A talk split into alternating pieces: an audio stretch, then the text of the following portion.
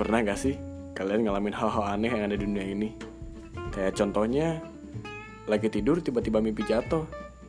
Atau lagi jalan, tiba-tiba nabrak tukang sekoteng. Pasti pernah kan? Nah, di podcast Iseng kita bakal bahas hal-hal aneh di seluruh aspek kehidupan dari Sabang sampai Merauke.